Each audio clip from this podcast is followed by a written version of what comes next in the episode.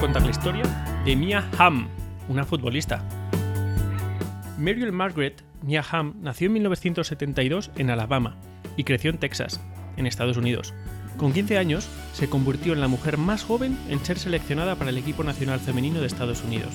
Con 17, Mia fue a la Universidad de Carolina del Norte, donde ganó con su equipo los campeonatos de la NCAA en 1800, 1989, 1990, 1992 y 1993.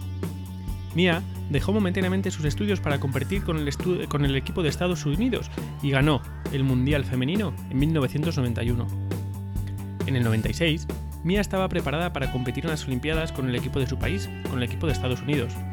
Ese mismo año, Garrett, hermano de Mia, que había vivido con una anemia aplástica durante muchos años, desde los 16 tenía esa enfermedad, recibió la peor noticia. Parecía que su hermano no podría sobrevivir y era un diagnóstico letal. A pesar de su enfermedad, pudo ir a ver la victoria de Mia en las Olimpiadas. Lamentablemente, poco después, en el siguiente año, en el 1997, falleció. Mia estaba súper unida a su hermano.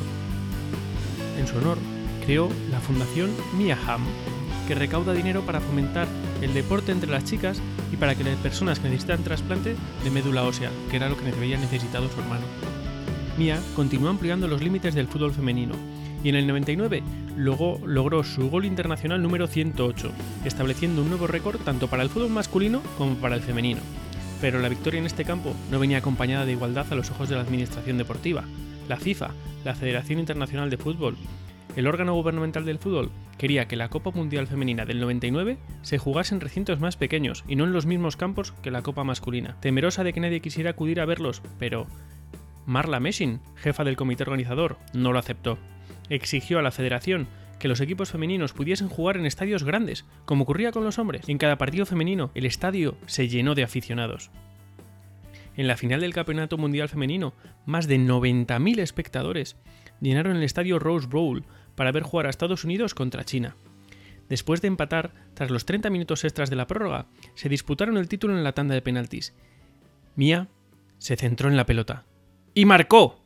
Brandy Chinstein, su compañera de equipo, marcó el siguiente tanto, y el equipo femenino de Estados Unidos ganó, cambiando, así, la forma en que los estadounidenses veían el fútbol femenino, y allanando el camino para que muchísimas otras chicas después pudieran practicar el fútbol de forma normal. En 2001, Mia Hamm ayudó a que se creara la primera liga de fútbol femenino en Estados Unidos, la Women's United Soccer Association, WUSA, Tener el mismo salario y las mismas oportunidades que los hombres sigue siendo el principal tema pendiente para las mujeres que todavía no lo han conseguido, pero en el fútbol y en el resto de deportes. Pensando en sus dos hijas, Mia continúa luchando por la igualdad en el deporte femenino.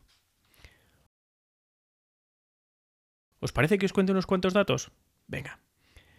Mia y su familia conocieron el fútbol cuando su padre lo destinaron a Italia, porque en Estados Unidos no era un deporte muy practicado pero vinieron de Estados Unidos a Italia y allí su padre empezó a practicar fútbol. Mia ha ganado tres premios SPA. En 2004 estableció un récord al alcanzar los 158 goles en partidos internacionales, un récord tanto masculino como femenino. Y ha sido nombrada futbolista estadounidense la mejor entre el año 94 y el 98. Durante cuatro años seguidos ha sido la mejor jugadora de fútbol de Estados Unidos y nació con un piel parcialmente zambo. ¿Sabéis lo que es? Buscadlo. Pie zambo. Seguro que vuestros padres sí que lo saben, que os lo pueden chivar. Por último, que sepáis que me ha estudiado y ha estudiado mucha. Tiene una licenciatura en ciencias políticas. Esta ha sido la vida de Mia Ham, una futbolista de altura.